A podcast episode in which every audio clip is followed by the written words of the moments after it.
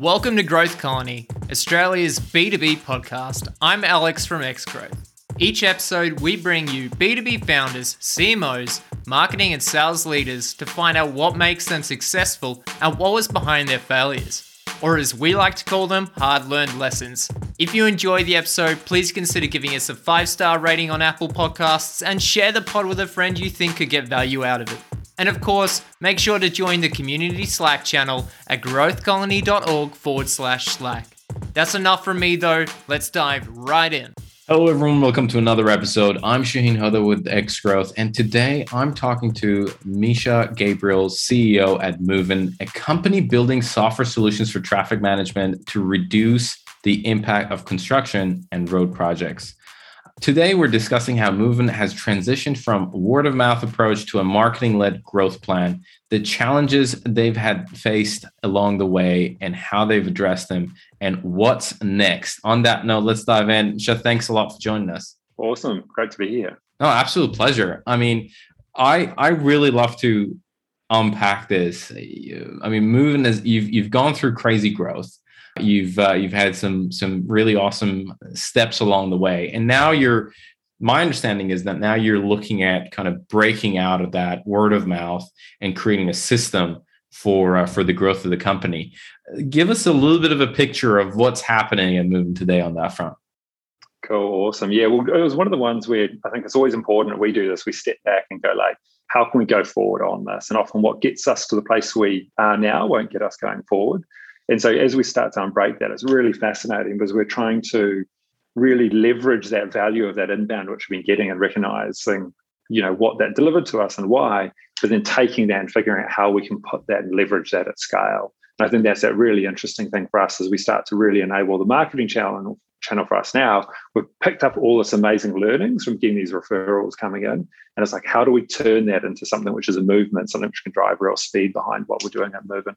Got it. Okay. So let's talk about that. You know, you talked about there's a lot of inbound demand that is coming through. What was happening? Paint us a little bit of a picture of what was happening and moving before you kind of start this initiative of, of really driving mm. marketing within the organization. How did the whole sales and marketing and, and customer acquisition look like before that? Yeah, cool, perfect. So, so normal customer acquisition would be we sign a deal with a customer. What happens is there's normally two or three other parties who end up getting access to Movin software they'll see it, they'll learn about it. One of them will ring us up, or maybe that customer talks to another person, they'll ring us up. So it was a really nice position because pretty much we were kept busy as a sales org from people ringing us up and saying, we want to talk to you about this kind of piece of work, or can you help us in this in this particular project? And then so what that meant is from the sales organization, we weren't really learning how to generate our own demand, and we weren't learning how to throttle that. So we had these guys who were bringing people on to take them through. We'd do this great job of obviously delivering to the customer, and that would drive us more work.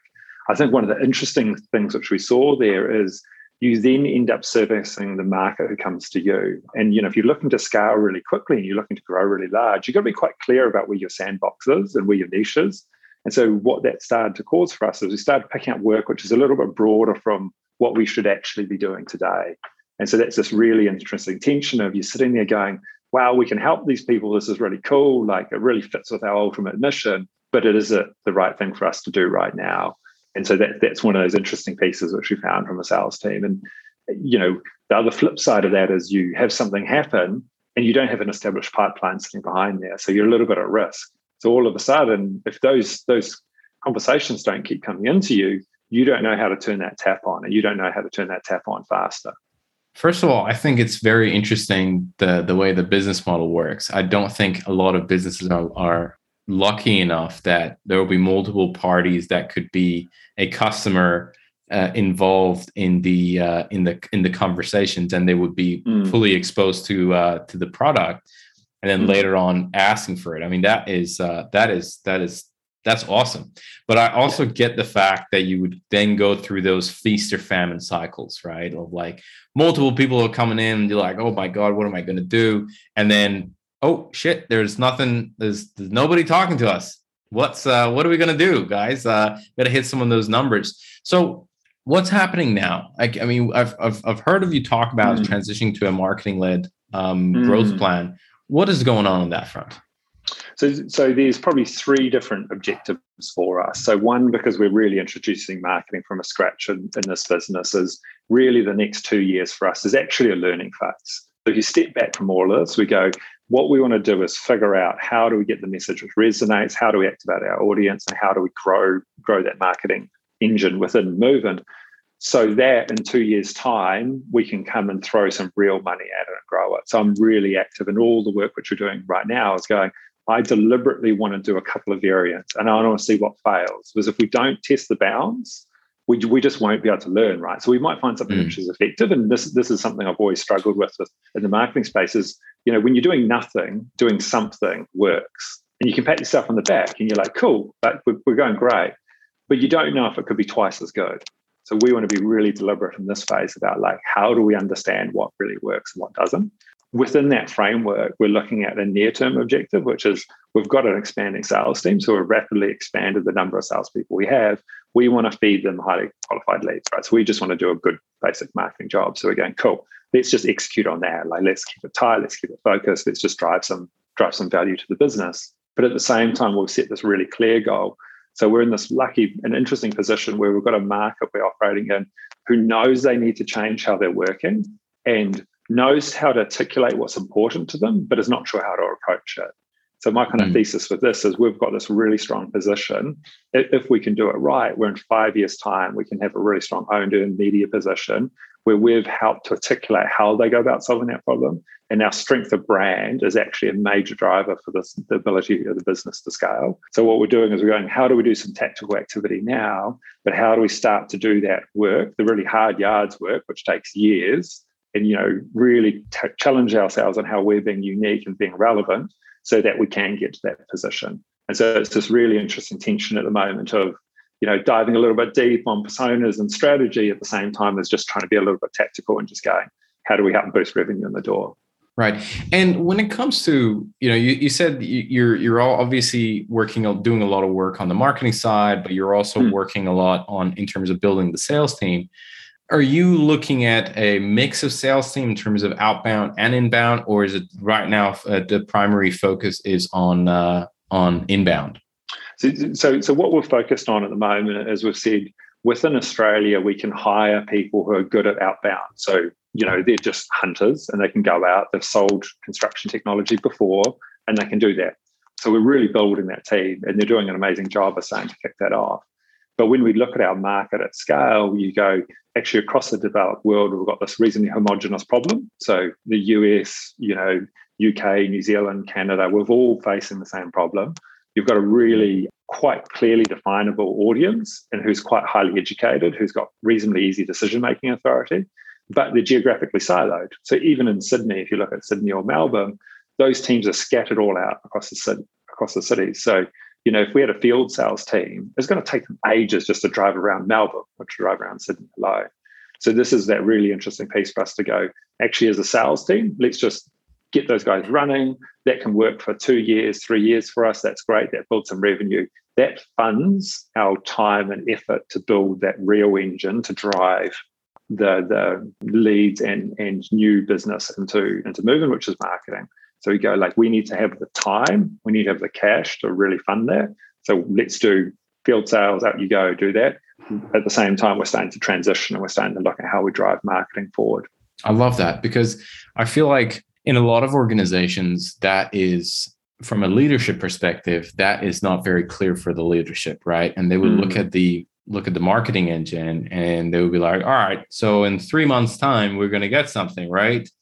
and no. that's not how marketing works uh, you know marketing marketing if you if you focus on brand like you said that could mm. take mm. 12 months 18 months for it to really start to ramp up yes mm. You know in two three years time it will definitely beat a lot of other angles of of uh, mm. other other go to market strategies but it will take time so I, I really love how you're mm. balancing the two and doing short term having a strong focus on the on the field sales component while building the uh, the the the marketing engine it, as well. It, it's one of the things which I find kind of most empowering is when you look at a go-to-market plan to scale, and we spent quite a time, quite a lot of time mulling on this, going, how do I break it down? And I've only got a small job to be done at each, each phase. So it's just like, what's sufficient at this, this stage? It doesn't need to be perfect. you know, in time will change and we'll transition through different phases. But it's really, really nice to break that down. And then you start to look through this as well and you go, what's that role of customer success? What's the role of the product? So for us, that ability to share and have other customers come in, that's deliberate, like that's built into our product. So we're starting to look from a product perspective of going, how do we think about scarcity? How do we think about progress? How do we think about status and how we build our product? Now, if we can like slowly go through this evolution for our go to market, which all of these things are starting to revolve and turn on themselves, then you get to a really, really powerful engine, which is which is pretty hard to turn off. And you know, sales is absolutely still part of that. And that's one of those interesting messages to the team. It's like, you guys are doing an amazing job doing it in this way. At, for the time being, we think we're going to transition away from this, but that doesn't make your job less relevant at all. You know, we've got all these interesting aspects of where that goes to and how that evolves as well. Got it. Got it. As you were going through this process, what was something that you've learned that was maybe at the initially you you didn't think about or you felt like it was like oh i didn't realize that's how it works or or i didn't realize i should think about it that way was there anything mm. that hmm. was like a light bulb moment for you going through educating yourself and and putting the plan together i think probably the biggest light bulb moment for me over the last three years from from um, you know setting up Movin and, and growing it was actually what sales can be and what sales should be. So it's quite easy to have a little bit of a negative view of sales. But my God, like, you know, from doing quite a few years of it now myself, like I, I said this a few times recently, I, I wish you could go to university and do like a bachelor's or a, market, a master's in sales, right? It's, it's just crazy. Like we teach people about finance, we teach people about marketing, like sales absolutely is an art.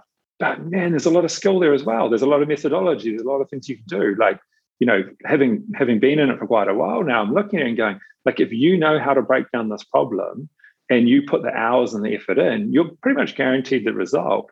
And the amazing thing is, it's not a nasty result for your customer, right? Like you, you can sometimes get that perception. So if you're doing it right, you're genuinely understanding how you're solving a problem for them, and you're understanding what it's worth, and you're charging for that, and that's fine, right? And so I think that's that's the big lesson for me is you know I guess the discipline and the knowledge mm. which actually sits behind well-run sales has been really, really interesting. And it's, you know, part of my role I never want to kind of fully let go of anymore because it's just, it's really fun and it's really, it's a great space to be in. And so that's something nice because it used to seem a little bit more transactional and a, a means to an end, which, you know, it's, it's a bit harsh, but that's kind of sometimes how it feels. So I, I totally agree with you. And I think, you know, I've I went through that process as well. I was like, you know, this sales thing, this this dark magic of uh, convincing people, making them pay you money. And then once you go through that process, you're like, wow, there's like a lot of moving parts and there's a lot of things that you need to learn.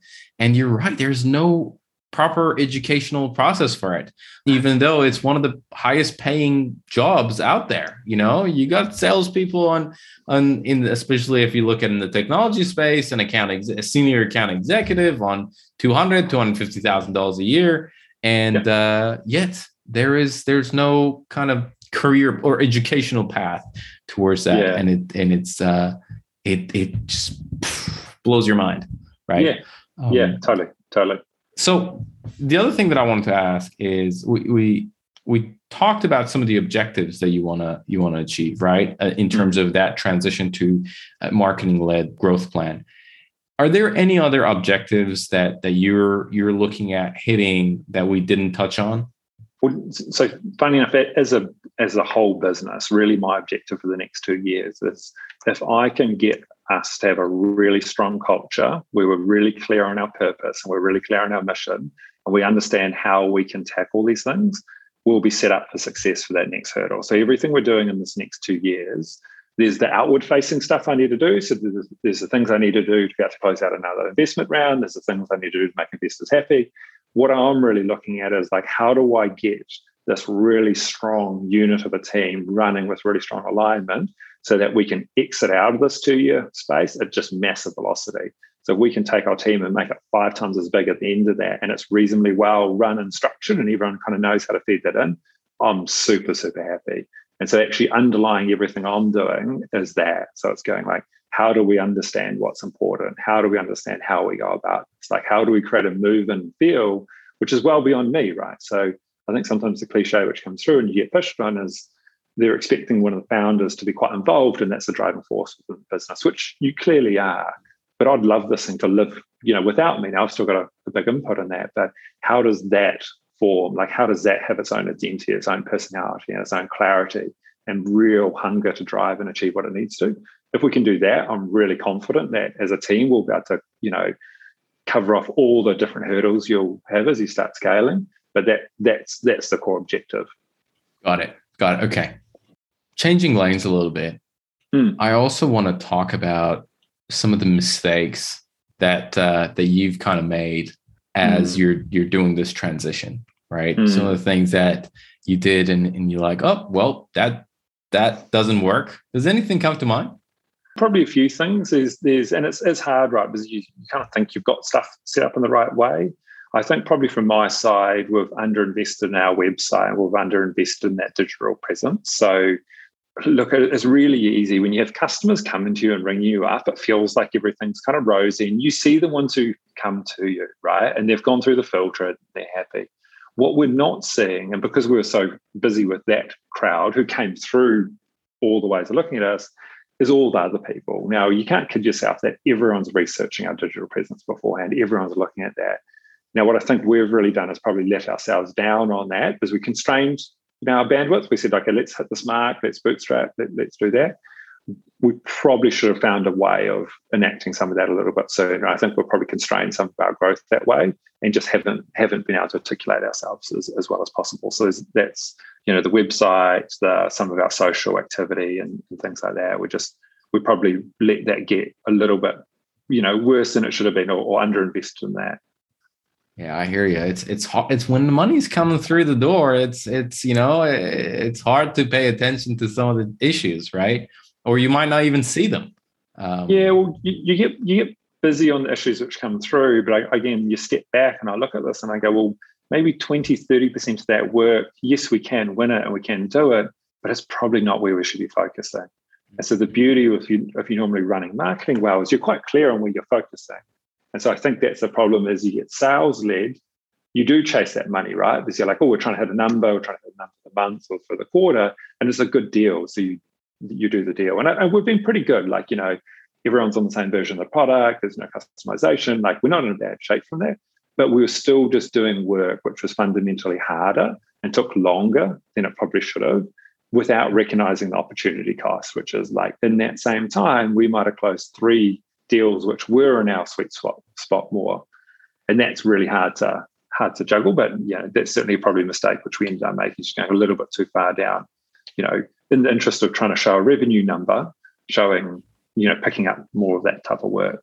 Yeah, and I think it's you're right. It's it's even harder when you're I mean, when you have a sales role and you're in the weeds mm. and uh, it's just like all you see is the hunt. All you see is like, I got to land that and they're halfway through our process and uh, you know and in our world, world they're really cool problems. So like you know a really pragmatic example is we've done a little bit for for some councils around speed and safety. So how are they changing like speed around schools or when they're changing speed limits in cities like how is it making safer or not? So you look at the stuff and you're like this is awesome. I can have a real impact. Like this is funny enough it's as a driver you first go through and you're like oh this is really frustrating but as you start to learn and talk to the industry you just realize the difference that, you know, a pedestrian being hit by a car at 50 versus 30 kilometers an hour, like one, you're most likely going to die. The other one, you're most likely going to survive and have minor impact, right? And so you start to learn this stuff and you're like, oh, wow, I can help. But there's an opportunity cost with all of that. And, and so that's that's the hard thing. Even if it's even if it's interesting work, you still got to think about what you're doing. And sometimes just just try to keep narrow is my, my approach at this point. Like try to solve one thing really, really well. And in time we can do everything else. But we, we got to nail the core first. So got it. Got it. Now, Michelle, before we we wrap up, and I have a few other questions, rapid fire questions I want to ask you. But before we wrap up, and there was there's been a lot of insights and a lot of great points that you've you've brought up. But if you know, for especially for um, if there are fa- founders in the B two B hmm. space mm. who are looking to that, looking for that transition and that move, what would be an advice that you would have for them on on this front? Two things: you can't abdicate sales. So I often see founders, particularly technical founders, who think when they get to a scale they can just kind of give sales off to someone else. And two, definitely, definitely think about investing in marketing early, but really understand what that investment looks like over time. That's not a tactical piece of activity to win quick work. That's a that's a really solid advice, both of them. What on on the second one, was that a was that a was that a point of view that you had earlier on that you know okay we're going to invest some in marketing and that's going to get results was that was that something that uh, that you had yourself initially or or not really? Yeah. No no no it definitely was. So you know a really good example for me is so i worked for Air New Zealand for a number of years and it's a really strong brand. And it's a, it's a funny one right? Because a lot of people don't value brand but when you work for say Air New Zealand and I would see people consistently spending more money to fly with us when they had a choice to go somewhere else. And like, you know, materially more money, which made a really big difference in, in profitability and other things to come with us. When I saw our staff, even years after flying, sorry, years after leaving the company, still choosing Air New Zealand because they're so loyal to it. I was like, that's that's that's worth a lot, right? Like we've got a common cause, we've got a common belief, and so I've always held to that. And so that's when I got really excited actually coming into the space, which we're doing now is we're going, fundamentally, everyone we're working with from a customer set wants to make our cities better. We want to make them thrive. And we're struggling. Uh, they're in gridlock. We're trying to make them better, but it's just nasty and messy. So I'm like, there's this really cool marketing angle, right? Like, I totally, if I could give them a job and come back as a CMO, it'd be such an awesome challenge. Like, there's no one else who's here, green fields, you've got this really cool, purpose driven reason for existing and you've got an audience which is hungry, right? So there's a whole heap of challenge in that, but it's a fascinating space. And so, yeah, that, that's that's certainly a strong belief I've had from beforehand. Yeah, that's um that's such a good point. I think you know for me the whole concept, and I you know I in the literature you read about the importance of brand, and and you know once it was driven home for me when we did this we did these for for in through our agency we did this abm campaign for one client and then another client and they were both in the same space one had a much stronger brand than the other one and the difference was just crazy like when you did the campaign through the stronger brand mm. i think the number was like the the outcome was like 5 point we did the math on it it was like 5.6 times better than the mm. company same thing right same mm. thing and uh, there were some subtle differences but not 5.6 times differences uh, the mm-hmm. major thing was the brand and it was fascinating the difference between the two um, and it, it's such an interesting challenge for a business right because the, the thing is that you can get under financial pressure and you get encouraged to reduce some of that brand spending right or you're doing all this stuff and it seems to be less directly linked and it's kind of the challenge with marketing is it's got quite digital and analytical, which is kind of cool. Like it's really changed how we can do marketing, which I love. But it also drives some really bad outcomes in how you're mm. looking at solving the problem. And so some of the stuff that's hard, you know, you do have to spend the money. Some of it's not going to work, some of it is.